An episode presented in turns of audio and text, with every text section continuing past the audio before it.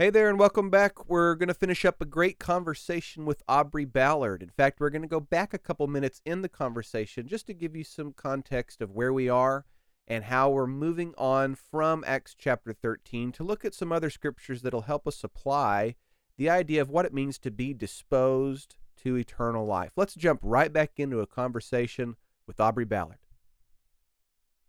Well, what's the other side of that contrast? If the Jews judged on themselves that they were unworthy of everlasting life, what's the contrast with the Gentiles? Well, really, the passage is saying about them in verse 48 as many as tassoed to eternal life believe, Oh, or as the many word. as tassoed to eternal Okay. life. So the question is, what does that mean? Now, we have different choices. You remember that word has different um, Right. possible translations? Several different definitions. So in many of our translations, it says something like as many as had been appointed or as many as were ordained. But we need to look at some of the other possibilities and see which one completes the contrast the best. Right. There was another word, and that was disposed. Okay. So if the Jews judged themselves unworthy of eternal life, if they were indisposed to believing the truth, Right. It seems reasonable that the Gentiles were disposed to eternal life. I like that. another word that can be used is determined. Uh huh. Now, it wasn't predetermined by God, but these people were determined to seek the truth, and when they learned of it, to obey it unto eternal life. And so, tasso really, I believe, refers to their state of mind. Remember, that word can mean to arrange in order. Uh huh. They had been brought out of a state of mental confusion by hearing the truth and into a determination to obtain eternal life by obeying the gospel. They had gotten their mind right and their heart right, and they were ready to respond when they learned the truth. It's there are times when the Gentiles uh, would be proselytes of the Jewish faith, but they could never be fully Jewish in the way that um, several Jews of that time would permit them to be. It's almost like they were indisposed to be a hundred percent of the old law or of that faith. And when they hear this good news, they get the choice, and they can turn to one another and say, "Hey, this good, this is for us now, just as much as it is for them. We're partners in it." And so their choice is, "I choose to be a part of it," instead of uh, rejecting it the way that the old Jews did. Um, I'm wondering, or before before I wonder, I guess I should say, I want to put this chart on the website on this podcast. So for those who are interested in it, maybe there's some technicalities here that we've uh, used a lot of language and, and jargon that, that you'd like to actually look at yourself, go to the website where this podcast is listed on pureandsimplebible.com backslash podcast. It'll be on the episode Disposed to Eternal Life. And you'll find this T chart, a contrast between the two states of mind, the Jews in verse 44, uh, 45 and 46, and the Gentiles in verse 48. So go there. And for you, Aubrey, the next question I have is uh, Do you have any other scriptures to help substantiate this context? Now, it speaks very powerfully in verse 45 through 48, but maybe there's other scriptures where tasso, that word is used, the idea of being disposed or determined to uh, something that will help me better appreciate what's going on in Acts 13. I think that's a, a very important question to ask. If we're going to make assertions about words and their meaning, can we see them being used that way in other passages? And in this case, we have a wonderful passage in 1 Corinthians chapter 16 and verse 15. And in the New King James Version, um, Paul says, I urge you, brethren, you know the household of Stephanus, that it is the first fruits of Achaia, and that they have devoted themselves to the ministry of the saints. Oh, okay. Literally, they had tassoed themselves. Right. Now, that's a that's a verse that'll preach right there. Talk about um, devoting yourself to the work of the ministry and the influence that that has. It's just a, a wonderful thing to do. But nobody reads that verse and says, "Well, they were pre-appointed by God Right. before time to do the work of the ministry." Mm-hmm. it's clear that they had devoted themselves to the idea of serving God. And I love what the, the King James Version says here. It says, they have addicted themselves to the ministry of the saints. Wow. That word normally has a negative connotation.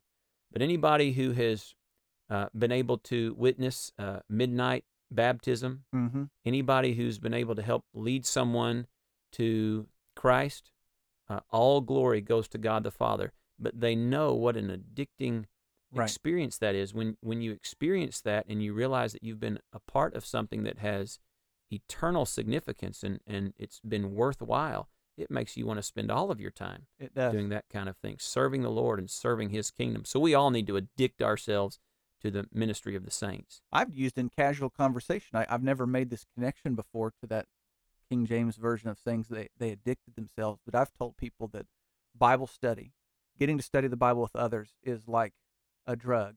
In that, when I do it, I want to do it again. And that's really where the context ends because drugs do have a negative connotation. But when you study with someone and you get to sow the seed and you get to plant and you get to water, man, it, it feels so good knowing that you're serving the Lord.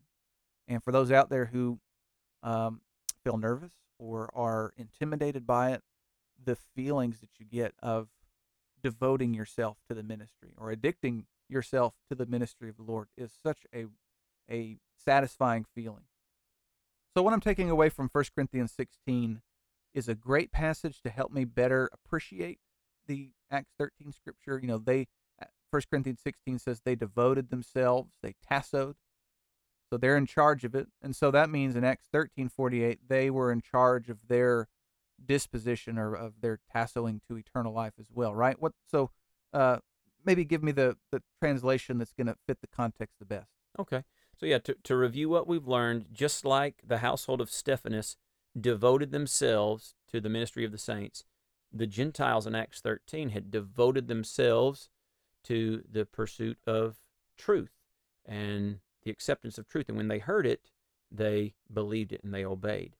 And so um, there's a really neat tool that we can use uh, called an interlinear, you know, Greek, English, New Testament, and there's all different kinds out there. Right. I'll be reading from Alfred Marshall's uh, Interlinear uh, New American Standard and NIV Parallel New Testament uh, in Greek and English. But it gives us um, perhaps the most literal translation of the Acts 13 passage that you're going to find. I'll illustrate it this way. Um, Jonathan, I know you're a fluent Spanish speaker, and, and um, I work with kids and, and adults every day that speak Spanish, but I, I can't speak Spanish very well. But I know that we um, seem like we're speaking backwards to them, and maybe they seem like they're speaking backwards to us. They'll Uh-huh. say, for example, the if it, the car green, and we say the green car. Right. It's almost like they sound like they're talking like Yoda, you know. well, sometimes when you read an interlinear um, translation of the Bible, it's going to sound backwards like that. So be prepared for that in this translation. But Okay. what it is is the literal Greek text, and underneath that, uh, the English words that match with each of the Greek words above. And so you can go back and, and really get um, what the scholars get to look at. And when it's all put together in English, this passage says, And hearing, the nations rejoiced and glorified the word of the Lord and believed as many as were having been disposed to eternal life. Mm-hmm.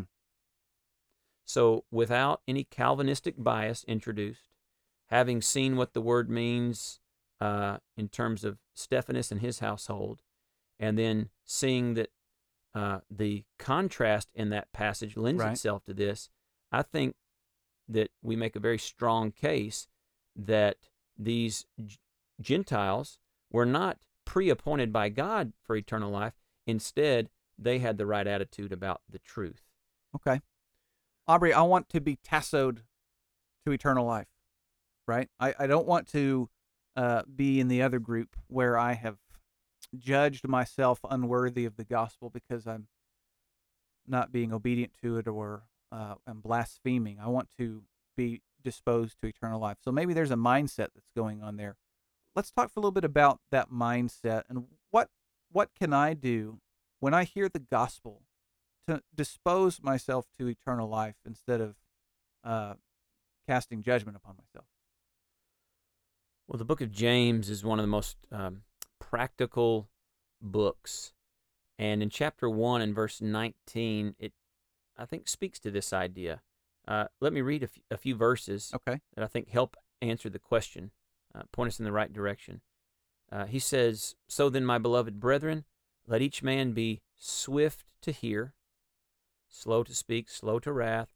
for the wrath of man does not produce the righteousness of God. Therefore, lay aside all filthiness and overflow of wickedness, and receive with meekness the implanted word, which is able to save your souls. But be doers of the word, and not hearers only, deceiving yourselves. Now, skip down to verse 25, because there he says, He who looks into the perfect law of liberty and continues in it, and is not a forgetful hearer, but a doer of the work, this one will be blessed in what he does. So there's several phrases there that to me paint a picture Okay. of what it looks like when somebody is disposed to obeying God's will. They're swift to hear. Right. They receive it with meekness and it becomes implanted and they are a, a doer of the word. Yeah.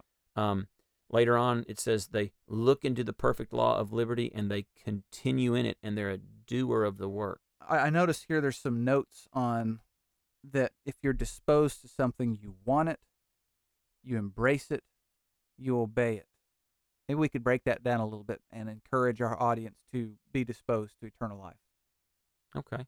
Well, if if a person wants something, anything, typically they are willing to spend effort, uh, resources, time, energy. So I guess one of the questions we need to ask ourselves is how hard are we going after the knowledge of God's will? You know, a, a desire for truth will be reflected in the way we act, Yeah. uh, how much time we spend in, in diligent study. Um, I, I think that today, Bible reading and Bible study and listening to gospel preaching and sermons has got to be more accessible than at any other time in history, any other place in the world, with uh, this being the information age. right. And I want to encourage everybody to make use of those resources like this podcast and like some of the website resources that our brethren have put out. And you can literally be going down the road to work and uh, listening to the Bible being read aloud or sermon material or um, good books about preaching. And uh, don't wait too long to do that. Uh, Mm. Young people, uh, singles, uh, young married couples that do not yet have children. Uh, one time I heard a guy named Jonathan Edwards preach a sermon, and he said, God gives you your youth to serve him. And that phrase stuck with me. I thought about Ecclesiastes, you know, chapter 12. Um, sometimes we, we look to the future and we have these plans, and we think that eventually our lives are going to be arranged in such an order that we'll, we'll one day have the time that we want to be engaged in the Lord's work. But it Right. seems uh, to me, from my experience, that we just get busier and busier. And so you will perhaps never have the time freedom that you have in your youth. And so use that time to diligently study God's Word. Um, you know, this next question is, is not meant as, as an indictment against anybody, but uh, hopefully it will help you reflect. Are you reading your Bible daily? Uh, we all want to be reading our Bible daily. We hear it in sermons, and every time I hear that, I think, man, I needed that. That's Mhm. right. But I had to, I have to look myself in, in the mirror and say, if you're not doing it, then you apparently don't want it bad enough yet. Right. Um, and you need to make that commitment right now because all of us are, are at a crossroads. Um, are we going to this day um, give our best to the Lord and, and continue in that or not? And, and one of the things I think people need to do, just practically speaking, is commit to a time and place. Someone said the, uh, the road to hell is paved with good intentions. And uh, that's another phrase that has stuck with me. We don't want to have a long list of good intentions. Instead, we want to have a list of uh, things that we can do to grow closer to God and to serve Him. And so, come up with a time and place. Do you do we realize how much we need God's Word? If so, we'll devote ourselves to daily study. Well, Aubrey, when you look at that wanting, that craving, there it's more than just wanting it. You know, we have to be able to embrace it, so to speak. And uh, what's going to be when somebody hears that? You know what? I do need to read better. I need, I need to read more consistently. Um, what's the next step for them? I mean, how how are they going to move from that? Well, I want it to the actually doing it. You have any tips to offer on that?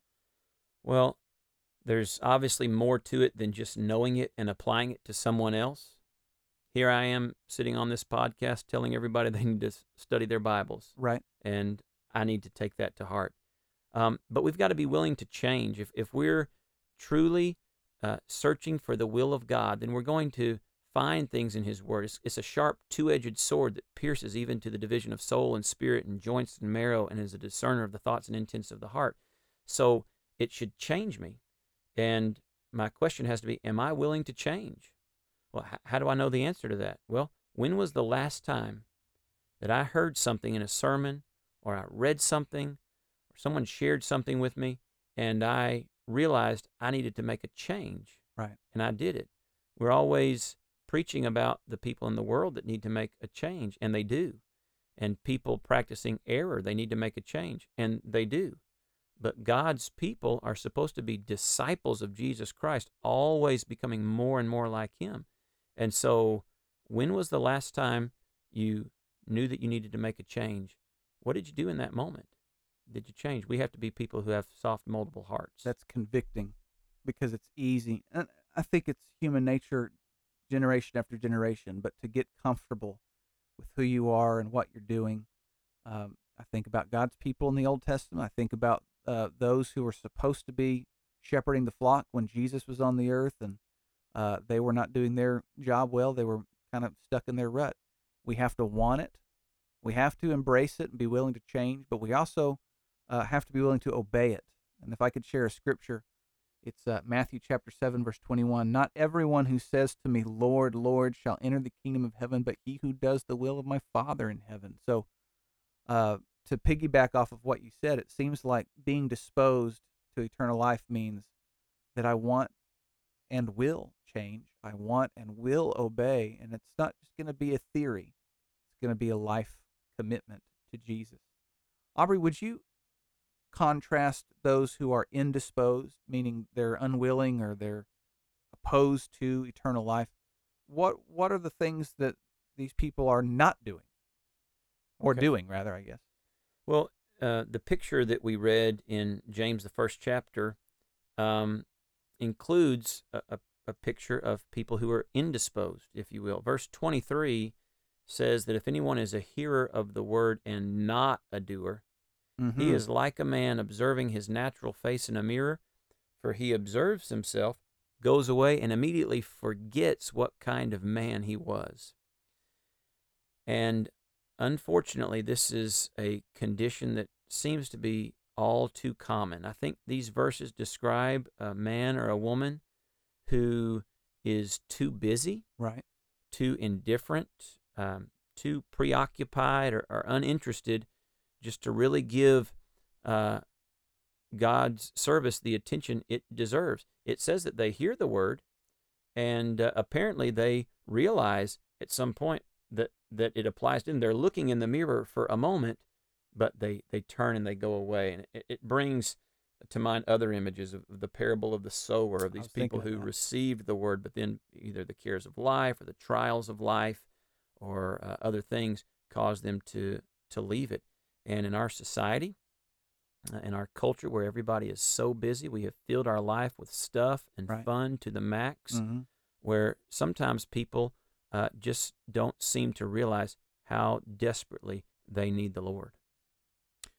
Well, Aubrey, we are running out of time, and so I'd like to ask you one final question, um, maybe for a person who is struggling with this message. Maybe they've wanted to commit for a while and they've never got around to do it, or maybe they've uh, looked at uh, the gospel in the past and, and they've not had a proper attitude about it. What would you say to somebody who's maybe struggled with this message, and how would you?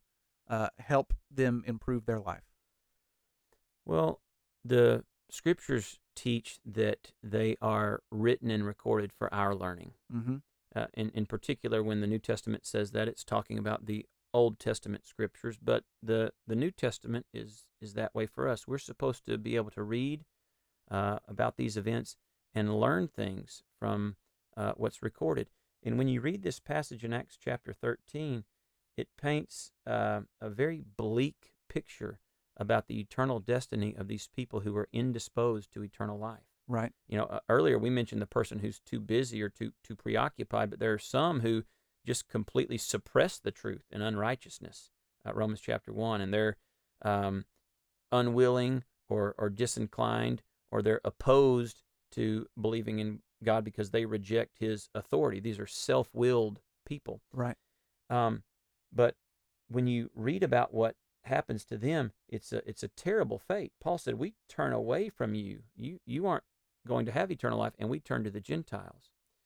On the other hand, you read about these Gentiles who had been living in a pagan world of darkness, and when they heard the gospel for the first time, it totally enlightened them, and they were willing to leave uh, their past uh, beliefs and practices and totally devote themselves to this new truth that they had found because they saw how valuable it was.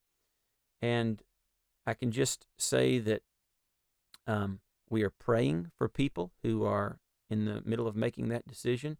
And our prayer is that your heart will be softened and that you will come face to face with the desperate need of your circumstance. And that when you consider the love of God, that He sent His own Son into this world to die for you so that you can have a hope of eternal life, that you will see that that is wonderful, Mhm. good news. The Bible says the love of Christ compels us because we judge thus that if one died for all, then all died. And he died for all that those who live should live no longer for themselves, but for him who died for them and rose again.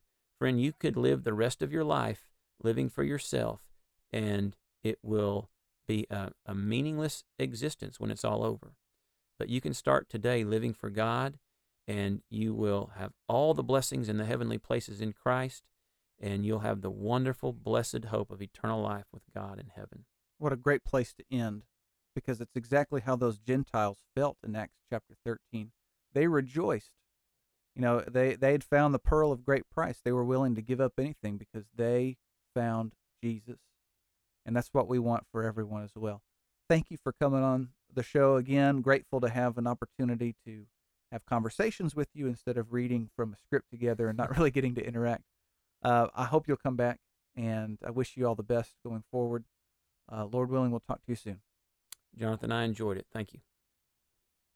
I'm thankful again to Aubrey for his time in the studio with me, and I'm thankful to you for listening to the podcast and considering with us what the Bible has to say about being disposed to eternal life. What a great study, right? Well, as always, I'd like to plug the website and the resources that I have available for you. So if you haven't had the chance yet, please go to pureandsimplebible.com and you're going to find a bunch of study resources there, specifically workbooks and downloads for you to have effective Bible study with friends and family. So check it out whenever you have the time. And until next week, this is Jonathan Edwards. Always remember, God loves you very much, and I do too. Lord willing, see you next week.